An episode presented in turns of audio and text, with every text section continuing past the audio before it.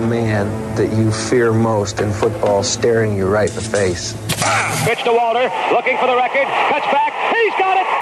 Historians may debate whether Chicago's defense was the best unit ever to play the game. Go Bears! Welcome to the ESPN Chicago pregame show on the ESPN Chicago app, 100.3 HD2 and ESPN 1000. Here are your hosts, Jeff Meller and Dionne Miller.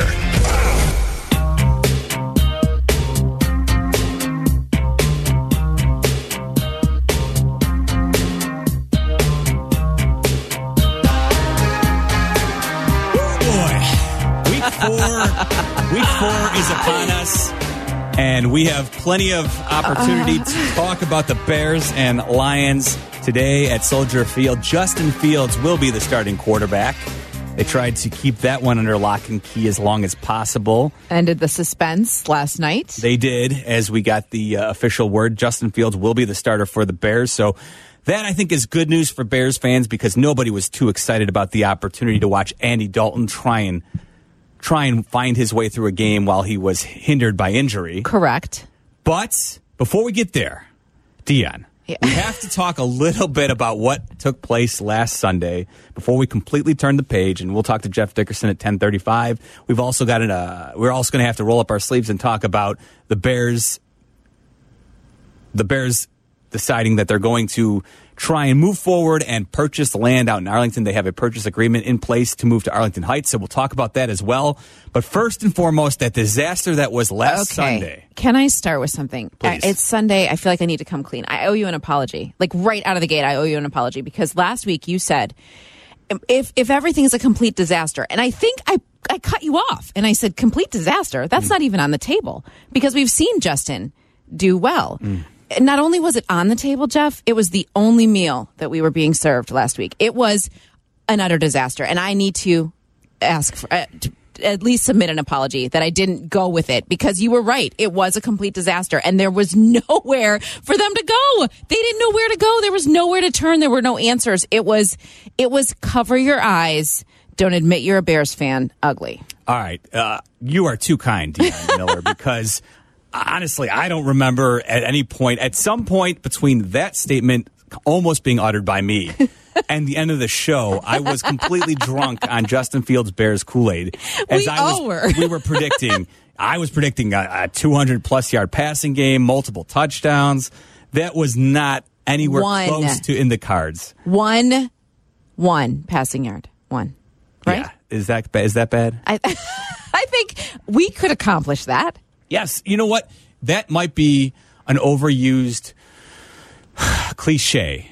The the talk show hosts Yeah. of the radio saying even we could have done Even that. Even I could have done that. But honestly, it's not out of the realm of possibility that we could have registered one passing yard, one net passing yard because of all the sacks that were on display. Right. You know, so yeah, it was an absolute debacle. yes, from go. And so that is my question right now to Bears fans 312 332 3776. The Bears have never fired a head coach in No, season. never. But are we at the point now where you, as Bears fans, if things go poorly today, Right. do you want to see Matt Nagy fired if the Bears lose and look bad against the Lions at home today? uh, I would think that those that would it- that would get louder because it's not it. I know it's only week four, but this is not only a week four situation, a four week situation. This is something that we've been talking about with Matt Nagy for three years. His offense has not worked. No matter who the quarterback is, it has not worked, and he has not been able to move away from his mission with his offense, thinking it's the grand, glorious savior of the Bears. He has not been able to adjust at all.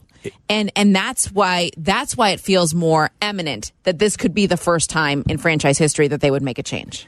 And remember, when the Marc Trestman era was unfolding, we had back to back games of 50 points against Yes. by the defense against the Patriots, a bye, and then a Sunday night massacre where Chris Collinsworth was talking about how embarrassing a display it was for the founding franchise of the league. Yes.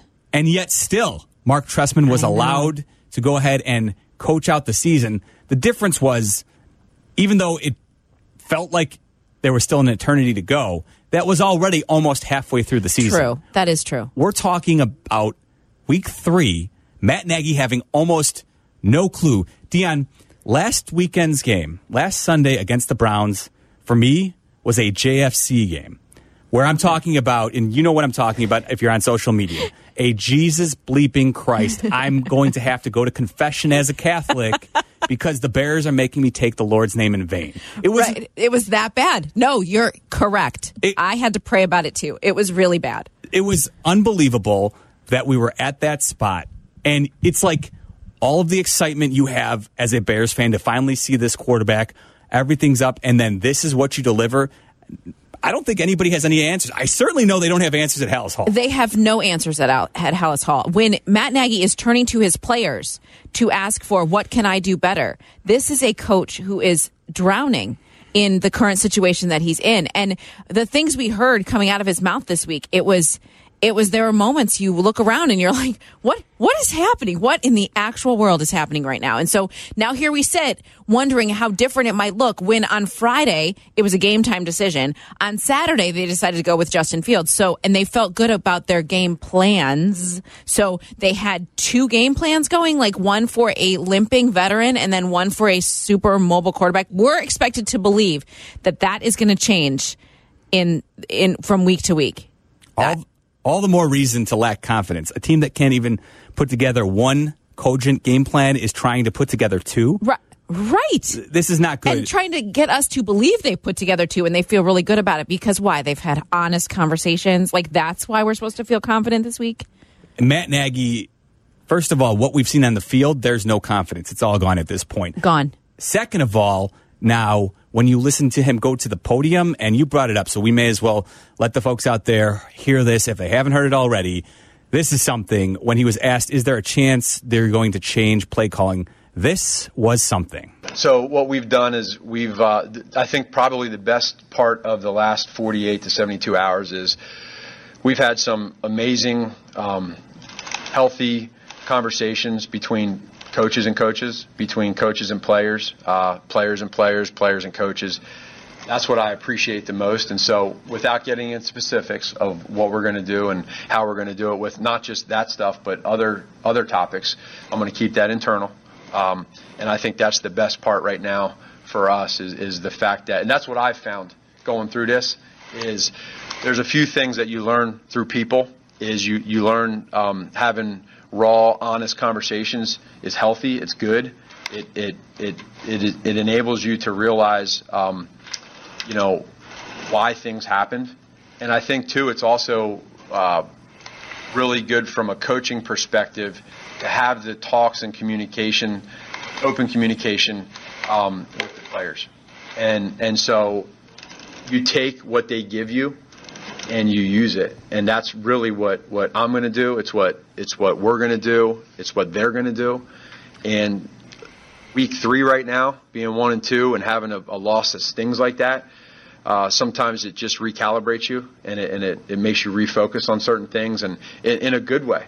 And I think the players understand from my perspective where I come from and how real I am, how hard I am on not just them but myself, and that um, I'm about solutions, man. I am not about negativity. I am not about anything but trying to do what's best for for the Bears at anything. You know what I mean? And so um, has I'd be sitting here lying to y'all if I said it's been easy. Darn right, it has not been easy. It's, been hard. But when I signed up for this job, I knew there was going to be times that I go through this kind of stuff. And now I'm getting tested to see where I'm at with this. And I know in the core of who I am, and I know in the core of who our players are, and I, I know what we're about. And when you see the people that come to, to bat for you behind the scenes, that's to me what gets you through this kind of stuff. You know? And I and, and so again, like that's that's that's what gets you going. And that, that kind of helps you go as you have those other conversations and you accept it and, and you move on. And that, that's what I'm about. The criticism's fair. I, I go back to, to, uh, to, to, again, last, to the game. And again, the more you're in it, the more you see it. You got to move on, but you also got to accept it. That's what I'm going to do moving forward. That was Wednesday. That's the sound of a man who has had a lot of sleepless nights, Dionne. So so who's calling the plays? Like what what how how did that 4 minute diatribe come out of his mouth on the question of who's going to call the plays this week? And he's about honest conversations and solutions. That that doesn't tell me who's calling. That doesn't answer the question even a little bit. And that's he's protesting so much and so different from a year ago when it was a ceremonious handing off, right? It was like, okay, I'm going to step back. We're going to let Bill Lazor call the plays. I, I, I, I don't know what that was. He has no answers. That's None. clear. And it only felt like four minutes. That was two and a half. Oh, that I- wasn't I- the whole thing. no, that wasn't even the whole thing. There's still a minute eight of that that uh, we haven't even played. Because if you've been hearing this all week long, you've been hearing the four minute chunk. I, I said that's too long. It's too long. I and a half minutes. It was unbelievable. There were no answers. There were he no has no answers. answers. Who's he convincing? Is he convincing himself? He's con- I Is he think trying so. to convince Ryan Pace, the McCaskies? I don't know. Is he trying to convince the, convince the fan base? Because at this point, is there anything Matt Nagy can do for this fan base to have faith in him and believe that he should be brought back next season? Is I- there I anything don't that can so. be done? I don't think so. I mean, what could it be at this point? Because it's we saw a game plan for Justin Fields that they had from draft day. They had raved about they can't wait to get their hands on this guy and they can't wait to implement a game plan for him. And then they ran the same game plan they've run for every other quarterback they put back there. They didn't adjust anything. Anything. First of all, he, it doesn't seem like Matt Nagy has a plan when he goes to the podium. He's asked questions. No, he doesn't have a he plan. just I don't rambles. think so either. And here's the problem: you you should know, you should it should be clear you're going to be asked about the play calling. Right.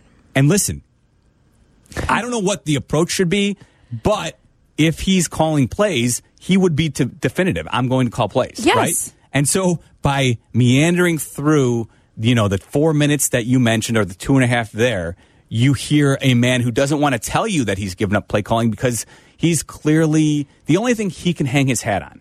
And we've broached this topic a few times now on is is the offense because he has completely divorced himself from overseeing the Correct. defense at every at every opportunity when he tells you that he didn't talk to Eddie Jackson when he didn't touch down Van Jefferson in the first game. Right. So by divorcing himself from that, the only thing that he can cling to is an offense that he hopes can make some strides. But after possibly the worst performance under him as a head coach Correct. in year four, there's nowhere to go.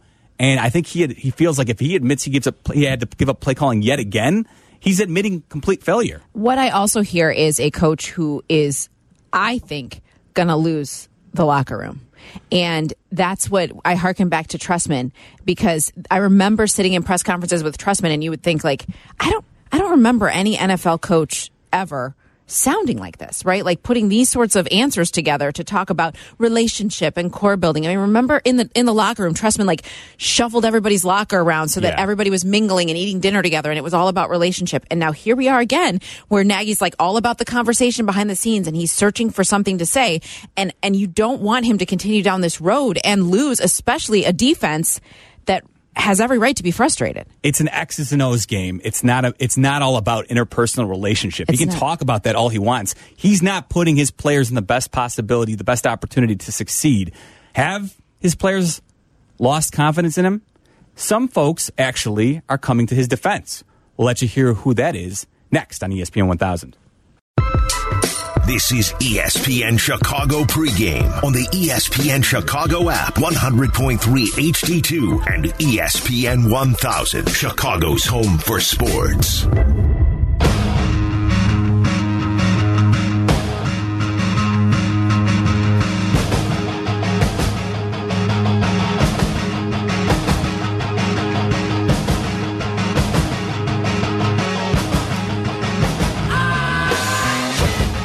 Back on the Bears pregame show here on ESPN 1000. I'm Jeff Meller alongside Dionne Miller of ABC 7. She covers the Bears and plenty of other things. She'll be in Houston this week as the Yes. White Sox get their divisional playoff series started against the the Houston Astros in a rematch of the 2005 World Series. That begins on Thursday, but you're going to fly down on Tuesday. I so am you're really going gonna get my full very busy. intake of Houston. No, I'm I am excited because I love October baseball. Who doesn't? I know it's the best. So make sure that uh, you obviously know by now that uh, we are the home of the Chicago White Sox. So we'll have you covered throughout the playoffs. As Yes. Deep as the White Sox go, and even past that, we will have all of your MLB playoff coverage here on ESPN 1000. So make sure you are aware of that. All right, let's. Uh, we're going to let you hear from some of the players inside the locker room supporting Matt Nagy. But first, uh, take a couple calls quickly here. Let's try Mitch, who's in Uptown. Mitch, where are you at right now with the Bears and Matt Nagy, their head coach? Um, well, basically, just I just wanted to like kind of point out that if they lose today, um, they're kind of staring one and eight in the face before they play the Lions again on Thanksgiving. Um, and then I had a question for the both of you that I'm just kind of curious about. I meant to ask some of the guys during the week, but uh, when was the last time that you? I think the Bears had a legitimately competent coach. Uh, just kind of curious about that. Sure. DM? I mean, right out of the gate, Lovie Smith. yeah. Lovie was the last one. I still cannot. I still cannot believe they fired him after a winning season. I, I can't. And and a defense that was that was elite. So I will say, I think that I, I under, at the time it made sense to me because they had gone through the Lovie Smith experience, and even though he was ten and six the year that they fired him, and I agree he was he was certainly competent, and I felt con- I felt that John Fox when he came in was competent. The problem was that he was trying to dig out of the Trestman era. Correct. And in terms of what they had on on the roster at that point was a mess. And Yes. so while he was trying to bring them back to respectability, he also was working with Ryan Pace, who was going through his first, you know, years as a GM, and he was trying to figure it out as he went along. So mm-hmm. I think John Fox was a competent head coach who was put in a position where it was difficult to succeed. Okay. And but But Lovie's the last one who actually exactly. did have So, success. so that's that's my disclaimer is that I felt like John Fox was competent, but at the time it was just a bad mix, and it didn't result in anything that you could be confident confident in as a Bears fan. Uh, well, correct. And and Mitch is right. They are looking if they lose if they lose today, Yes, the So- gauntlet of their schedule comes rolling at them fast and furious after this. folks are well aware that after the Lions today, you've got the uh, the Raiders in Vegas. In Vegas. You've got then you host the Packers. That's going to be a tough game no matter Yeah. what. Then you go to Tampa to take on the Buccaneers. Mm-hmm. You host the 49ers. Um, now, this is where, though, at Pittsburgh, the Uh, Steelers have not looked. No, they have not looked Now, that's so a- that's that's I a think Monday I wrote nighter. that one down as a win. Yeah, and I think the more you watch Ben Roethlisberger play, certainly the Steelers' defense is troublesome. But I, there's a scenario where I could I could see them beating Pittsburgh in Pittsburgh if Ben Roethlisberger doesn't improve his play. And yeah, and of course, everything looks on paper like the Bears are going to be underdogs, right? Right. But things play out differently with injuries. So you're right, Mitch. It's concerning if they drop this game. Mm-hmm. But no matter what, the schedule, I think you look at it from top to bottom, it feels like doing anything to make the playoffs is going to be more than an uphill battle for the Bears. Uh, yeah, I don't. I don't think that they. I don't think anyone was under some sort of disillusionment that they were really a playoff team. Um, Even with, I don't think so. Mm-hmm. I wasn't DM, but I, I heard plenty of people talk themselves into the belief that they were going to be nine and eight, 10 and seven. Wow. And No, in the I mix. can't. I'm I- just telling you. I, I, like, I know. No, agreed. I know that there are people who thought that, but I just, based on what on history, based on what we've seen, I mean. I don't think that, and, and especially because everyone wants Justin Fields to play so badly that if they go that route, I think that that they they have to leave open for growth. I don't think he's going to come in and light up the world. And that, I mean, he obviously Yeah. they didn't set him up for success last week, but even even so, there is a lot to be learned there for him. So I don't know. I think what we saw last Sunday is that anybody who thought Justin Fields was completely ready and going to take the NFL by storm, there's going to be some growing pains. Yes. And they're probably going to be inflamed by the coaching staff that he's saddled with as well. Correct. However, however, as you noted in your coverage up at uh, Halas Hall this week, there are some players who are still backing Matt Nagy. Yeah. Jaylon Johnson um, talked about why the team still fights for Matt Nagy. I mean, because he's our leader. At the end of the day, that wouldn't be, to me, healthy, or that wouldn't be um, solving the problem to fight against him, to resist, and say all these different things. I mean, as long as he's our leader, we're going to fight for him, and we're going to keep playing. Um, and at the end of the day, the game's about the players as well. So I mean, giving up on him is somewhat giving up on the team and giving up on the players. I mean, for us um, and for me individually, I would say I'm riding for the team, riding for the players, um, and whoever's a part of this organization is who I'm gonna play for. I mean, I, I felt like that was a a good vote of confidence for Nagy, especially from a defensive guy, because we've talked about how much he's divorced himself from that. And I, I watched a practice this week. He was definitely bebopping around to every unit, almost like fluffing everybody up, right? Like we can do this, guys. We can do it. Uh-huh. But he he was almost too energetic about Yeah. it.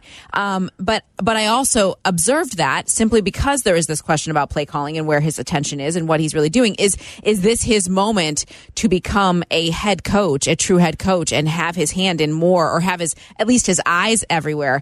I noticed that a little bit more, and I'm not sure. I still can't get a grasp on whether or not they had this big heart to heart with just the offense, or if the entire team was there. Well, That's that's something that still we couldn't quite get to the bottom of this week. I think that's a good point by you because Matt Nagy has shown he's in over his head when he has to manage the play calling and be the head coach of the Yes. team. You know, and I think again, 2018, I think Vic Fangio really helped him not have to worry. You know, the defense picked it up. They played at an all-time level. They created as many turn- turnovers as they did, and it made Matt Nagy look good. Mm-hmm. Now we've seen the last couple of years that when he doesn't have that elite defense setting his offense up with short fields to score some points, he's having a problem. So, you know what? Maybe that is the path through right now. The trouble that they're in is that he allows Lazor to go ahead and call the plays, and he be more in the moment as a head coach, overseeing what needs to be done defensively. Not saying that he's going to all of a sudden start calling plays, but recognize, hey, listen. I mean, there's so many stories out there of all some of the greatest of all time. Bill Walsh, Yeah. when when Mike Holmgren was his offensive coordinator, you know, he he let Holmgren call plays, and then also, but you better believe that Walsh had the final word, so that if things went awry, he'd say, "Hey, you know what? This is, you know what? Let's get back to whatever it is, running the ball. If we need, you know, get Rice the ball, whatever it happened to be. Same thing with Mike Holmgren. Holmgren when he let Andy Reid call plays, Yeah. right? Mm-hmm. And maybe we're at a spot now where he's never displayed the ability to be a great play caller, but maybe with the people in place who have some had experience calling plays in Lazor and DeFilippo, maybe it frees him up to actually be a better head coach. Uh, wh- I would hope so. I'm, I'm the when we saw the one time Club Dub was open this year, right? They they put that out on the socials. It felt so different than it did in 2018. In 2018, it felt so organic Yeah. and so natural, and this time it felt really forced. And I I'm curious how that's hitting in the locker room, how that is hitting everybody on this team right now, and and and if if he's able to actually do that, to actually step away and say, "I'm going to be more of the head coach," if he if he can even even let go a enough to let somebody else call the plays and and and see and if it's successful, then if he's truly being honest and saying, "I'm all about what's best for the Bears," well, Matt. Dear, what's best for the Bears is that you're not calling the plays. Yeah, and you know what? It's interesting because you you said that Jaylon Johnson there was some support there when we played that sound. But The one thing though, he as he elaborated more, I heard him talking about if he gave up on Matt Nagy, he'd be giving up on, On the team, right. And in some ways, you can look at it look at that as possibly an indictment. Like, listen, I'm a football player. Yeah. He's my head coach. Yep. You know, and so I'm not supporting him necessarily because he's Matt Nagy. I'm supporting him because of the position he holds on the team. There is a possibility. However, David Montgomery, you know, an offensive player, Right. maybe a little bit more behind his head coach. Very positive. The leader, um, as we know him to be. Uh, so it's, it's just a, really about it's in our hands uh, as an offense and as a team um, to to stand behind him and be able to, to do this together because like I said we still have a lot of opportunities and a lot of games to prove what we are capable of so Mm, it, like we still stuck together like glue Let's hope so. I mean, that is right now the Bears' best offensive weapon, and he has not been utilized in the way that he should be. So let's hope that glue keeps them together, and they're able to able to put some put something on the field that like makes fans and everyone confident that what they're saying at Halas Hall is actually is actually going to mean something on Sunday. They re- I don't want to hear about great practices. I don't want to hear No, that. of I mean. Trestman sold us on that too. Yeah. Great. Pra- we had a great week of practice. Of course you did. There's nobody else there. of course you did. Has has any head coach ever admitted they had a horrible week of practice? I don't- I- it really you don't hear those You those don't sound hear bites those too things. often. They Bill- might. Bill Belichick might be the only one who said this was a horrible day. internally, but very often Very- that won't be that never won't presented. public. We It's see always- we see six to seven minutes of practice. Yeah. and we see what they what they allow us to see, which is just basic drills that again you or I could do. Let's head on out to Evanston and say good morning to John. Hey, John, you're on uh, ESPN Chicago's pregame show. What's up, bud? Hey guys, real quick. Um, I I honestly am probably one of the few guys, few people in Chicago that is not behind Field starting at this point because he is a rookie, and you do have two veterans on that team. One of them should be able to run that team. Um, but the the reason I'm calling in is plain and simple.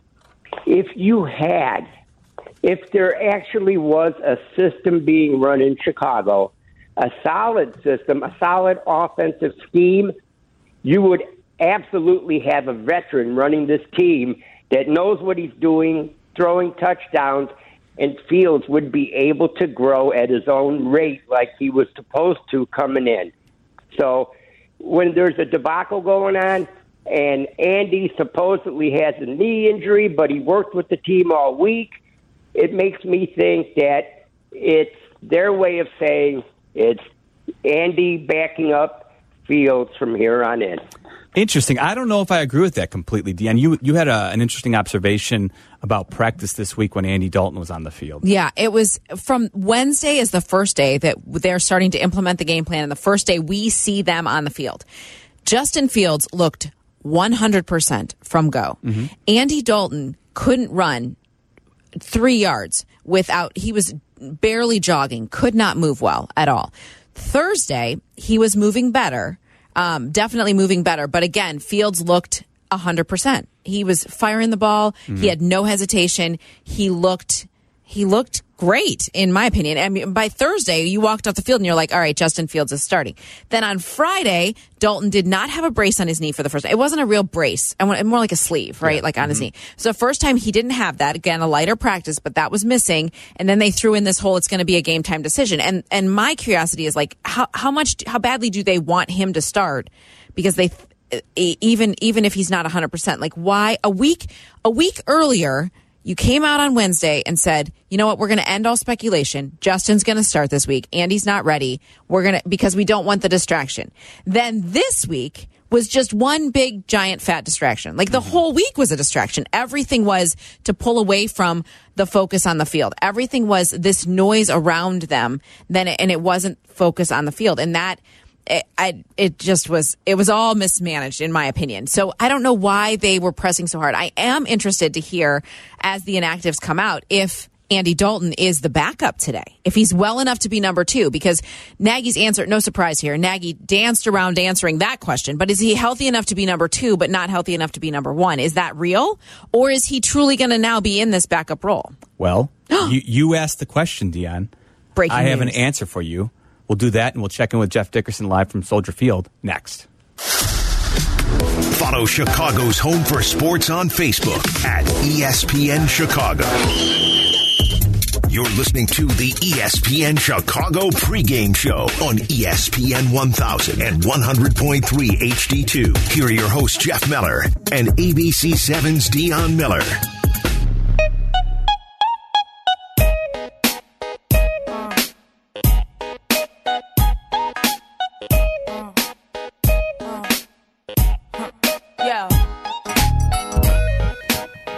ESPN Chicago pregame show is brought to you by 3 Chi and Valparaiso University. As we went to break, Dionne Miller of ABC 7, my co host, was wondering would Andy Dalton actually be made the backup quarterback today because we know that Justin Fields will be under center.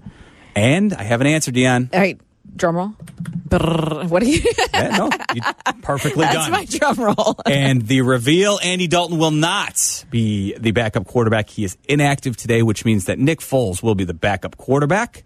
So there you go. You have your answer. I'm a little surprised Okay. that they were so insistent that this was going to be a game time decision. So he was inches from being able to start, but now he's not going to be able to play at all. Maybe though, maybe all the more reason why it just goes to show that he truly is hurt because Yeah, if he was able to get true. out there, he probably would have been the starter. I have questioned how the severity of this injury, Mm-hmm. um, just in my head, just watching him watching the way he responded right away when it happened, and just kind of in sheer observation, I have questioned the severity. But perhaps you're right. Maybe it is a lot worse. I've never had a bone bruise on my knee, so I'm not sure. Neither have I, and I don't want one anytime soon. Let's Same. head on out to Soldier Field and check in with Jeff Dickerson, who covers the Bears for ESPN. JD, um, your thoughts on quite a week at Halas Hall after an absolute debacle of a game in Cleveland? Yeah. So Andy we- Andy Dalton's injury, obviously, we knew last week was going to be a multi-week injury, which is why I really wasn't buying the whole game time decision. I understand what the Bears were trying to do. I mean, they're under guys like enormous pressure to win this mm-hmm. game. So anything that they feel like might give them a little bit of an edge over the Lions, they were going to take it, which is why they played the games with the quarterback. But Dalton's knee was to the point where there was no way he was going to be able to play today. So they had to downgrade him to doubtful yesterday, and now he's inactive today. So yeah, Nick Foles is your backup quarterback. Not a whole lot of surprise there, just because it just wasn't trending in the direction for Dalton to play. You can't have a guy come back off an injury who's only limited at practice all week. Right. Whereas Justin Fields, as we know, Dionne was there, had full participation all week, and the thumb injury that he suffered against Cleveland wasn't that bad. So it, it was an interesting week at Halas Hall, but that's what happens when you have a historical uh, loss like they did against the Browns last week. So they're doing everything in their power to shake off that, to flush that, and bounce back here against the Lions team that really, on paper, win, they should beat, but, you know, hey, they have to go out there and do it. The Lions are not going to roll over for them and make it easy for them. Uh, correct. And Jeff, uh, here's my question for you. Digging through all of the nonsense words that we heard at Halas Hall this week, who do you believe is calling the plays today? Has Nagy has Matt Nagy actually given it up? You know, as vague as he was, Dionne, this week, I think there's a good chance that he is giving it up. Uh, typically speaking, you know, he's resisted that call except for that little pocket of time last year. Uh, he's been pretty forthcoming about it. Um, when you play the way they played um, offensively last week, I mean, 47 total net yards, one net passing yard. You give up nine sacks. You average a whopping 1.1 yards per offensive play, which is the second worst in the last 20 years in the NFL. I think it might be a good idea to take a step back for at least a week and let someone else have some fresh eyes take a look at those plays that you guys come up with during the week and try to figure out, you know, when to call them. So it, w- it wouldn't surprise me if we find out, you know, they're not going to tell us, but it wouldn't surprise me if we find out during the telecast today that that that's the case. But guys, you know, we can talk about calling plays all you want. The most important thing is the game plan you have coming into the game. It's not necessarily the plays you call during the game. That's super important. Don't get me wrong, but it's about your philosophy. You know, what are you going to do? What's your plan? And Nagy is as heavily involved in that as anybody. So it's not as if even if he doesn't call plays today, it's not like he doesn't have a huge, um, you know, influence over what you're going to see offensively this afternoon. Do, do you think it will be starkly different? It better be. Uh, right? right? I I mean, mean- they don't have a choice, right? They don't have a choice. No, it has to be. Of course, it's going to be. Yeah, yeah, I mean, they cannot let Justin Fields be stationary again. They they can't do it. They have to move the pocket today. They have to roll him out. They have to have these design boots, and they have to take some shots down the field. They got to run the ball. They got to do play action. All the things we didn't see him do last week.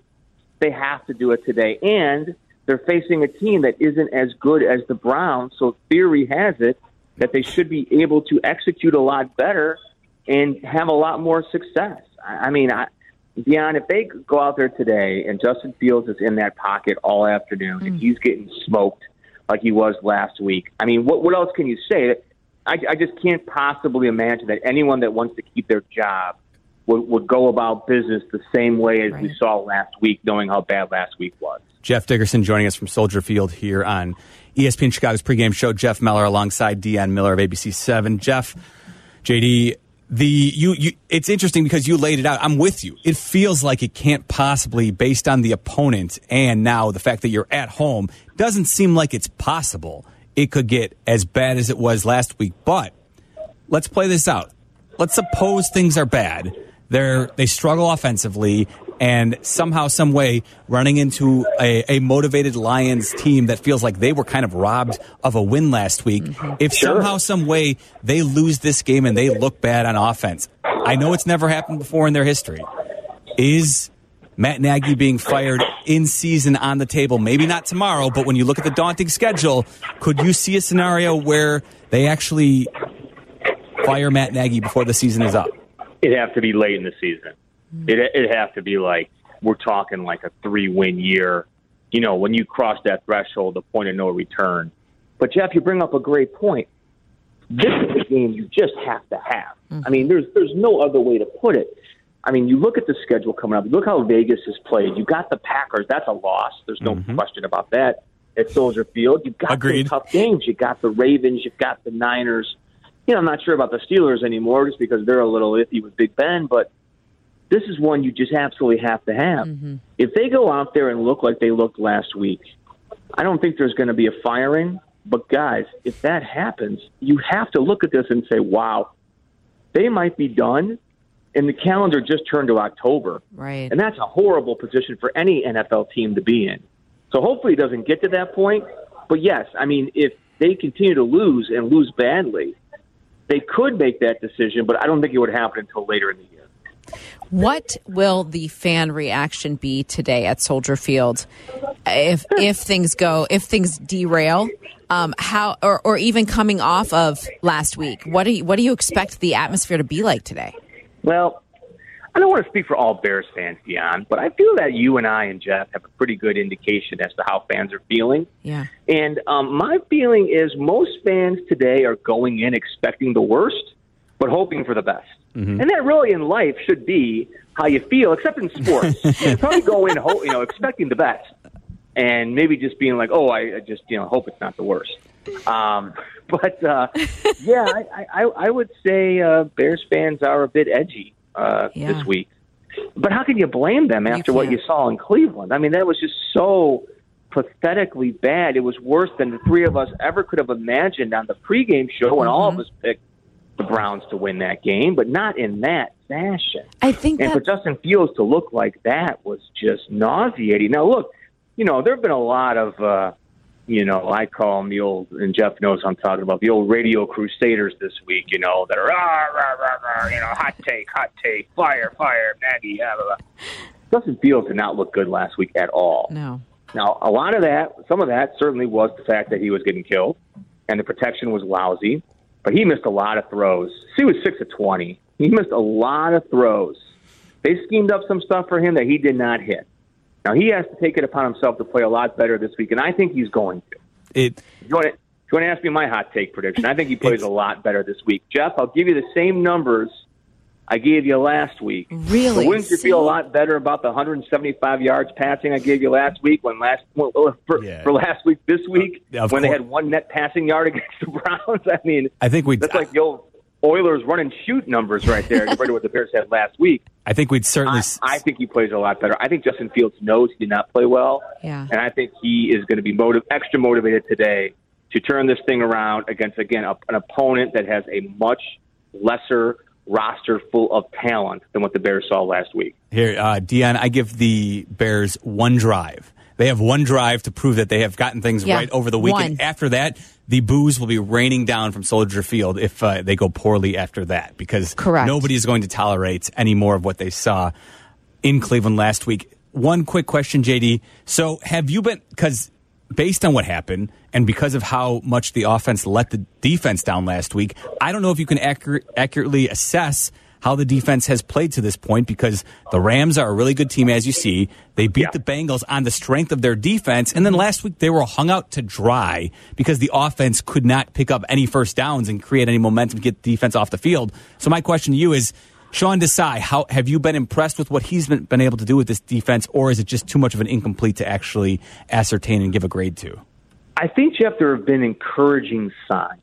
I, I, I don't think it's a, com- a complete analysis yet, but I think there have been encouraging signs. I think the pass rush being there was huge. I think the turnovers they forced against the Bengals in Week Two was very important. I mean, defensively, if they play the way they played last week against the Lions today with a much lesser quarterback than Baker Mayfield, and again, a roster that doesn't really have the the talent that the Browns have, I think the Bears are going to be in really good shape to win and and win. I don't want to say convincingly because they never win convincingly, but give themselves a little bit of a margin. uh, of air here. So I, I have been. The first week was horrendous on defense, but after that, I think they've really played a lot better. So I again, I, I'll use the phrase, I'll use the term encouraging. I think there have been a lot of good signs that Sean Desai does have this in the right direction. And speaking of booze, can you imagine the booze coming from Riverwood, Silvy's basement? If they get off to a bad start, I mean, all that free food getting knocked over, all that free drinks getting knocked over. Oh my gosh, it's a good thing the kids are out of the house today because I don't want to see. I don't want. anyone to see what happens there if the Bears get off to a bad start from Silvy's basement. That would be terrible. That would be terrible. Uh, he wouldn't It, be. it- I, they can't. They can't. JD, they can't. Do you? Th- It just doesn't feel This possible week- against Oh, the Dionne, they can. I Oh, know no, they can't. This is what I They- said last week. I said that I, I started the show with this. I last week I was like, complete disaster's not on the table, and now it most assuredly is on the table. It could again be a complete disaster. Do you think Matt Nagy is losing the team at all? No, I don't. I really don't. 'Cause I- Because because I look at it this way: you cannot pin everything on the head coach. Right. I mean, this idea that everything is his fault.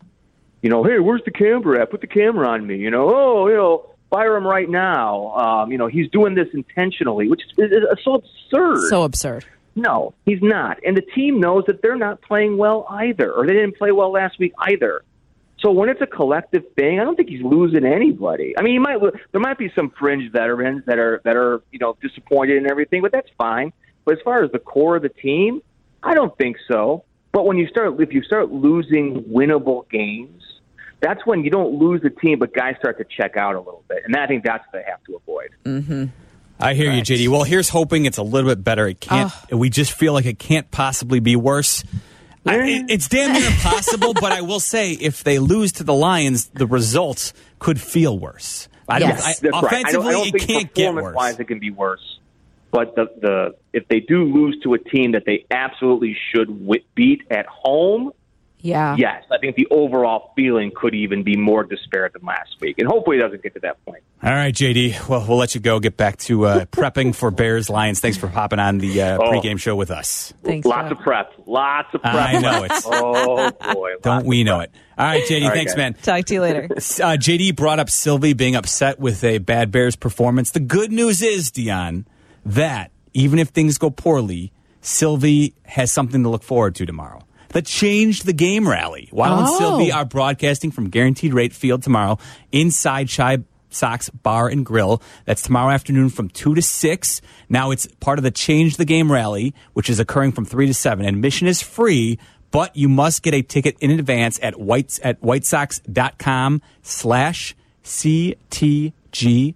That, of course, stands for Change the Game. So make sure, again, you go get your ticket, uh, whitesox.com slash CTG, live music prizes, speed pitch machine. Come celebrate the Sox in the playoffs tomorrow. Waddle and Silvy at ChiSox Bar and Grill on ESPN 1000. He better bring Mason to this because his son is a White Sox fan. I was going to say, you might as well bring a White Sox fan to the because we know Silvy's rally. not. Yes. maybe he's maybe he's joining for this moment. Yeah, he well listen, he's he likes to be a fake Sox fan. He'll say that he's rooting for them. Once the Cubs are eliminated, they're not playing the Cubs. He he will put on Yes. his uh, fake Sox radio cap for radio games, and uh, he will be out for the radio games tomorrow. So make sure you're a part of it again at. Uh, at uh, the Change the Game rally. Fun. So That make sounds sure you super register. fun. Yeah, absolutely. All right, I'm Jeff Meller along with Dionne Miller.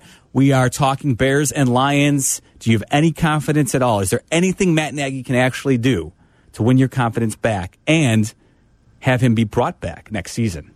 Talk about it next on ESPN 1000.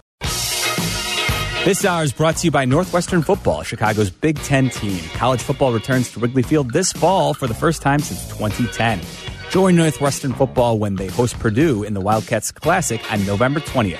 Tickets on sale now at nusports.com.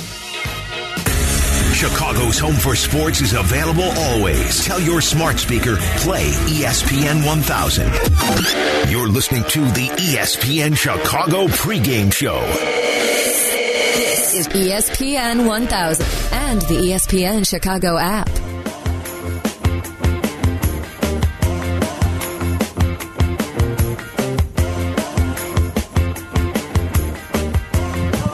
The ESPN Chicago pregame show is brought to you by 3 Chi and Valparaiso University. I am Jeff Meller alongside Dionne Miller of ABC 7 talking about Bears and Lions on the lakefront today as the Bears try and get their second victory of the season after an absolute disaster in Cleveland last Sunday. Yeah, it's been a long week of a lot of chatter at Halas Hall, but then then they throw a wrench in things Mm. and decide to tell us that they've purchased that land in Arlington Heights. Yes, that was that was something.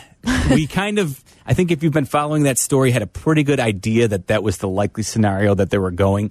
When the Bears showed interest to Arlington Heights, the township of Arlington, Hei- Arlington Heights, that they that that was that would be something that they might want to go ahead and move forward with. It became, I think, pretty clear that that would be the desired tenant for Arlington Heights. Uh. Yes, no question. I mean, of course, they would want a charter franchise in the NFL to build a state of the art facility and not just a stadium, but to Mm. build like restaurants and bars, like Wrigleyville on steroids, right? Like they, yeah, like make it a destination for sports fans. it seems likely that uh, Rivers will be involved somehow in some type of casino because of the way that gambling has now been legalized. And across the NFL, you're seeing plenty of teams partner up with Yeah. legalized gambling facilities. So it would just stand to reason that now that the Bears are going to have plenty of opportunities now to go ahead and build up around what again they st- they still have to complete the purchase, but I would be surprised if this is not where it's headed.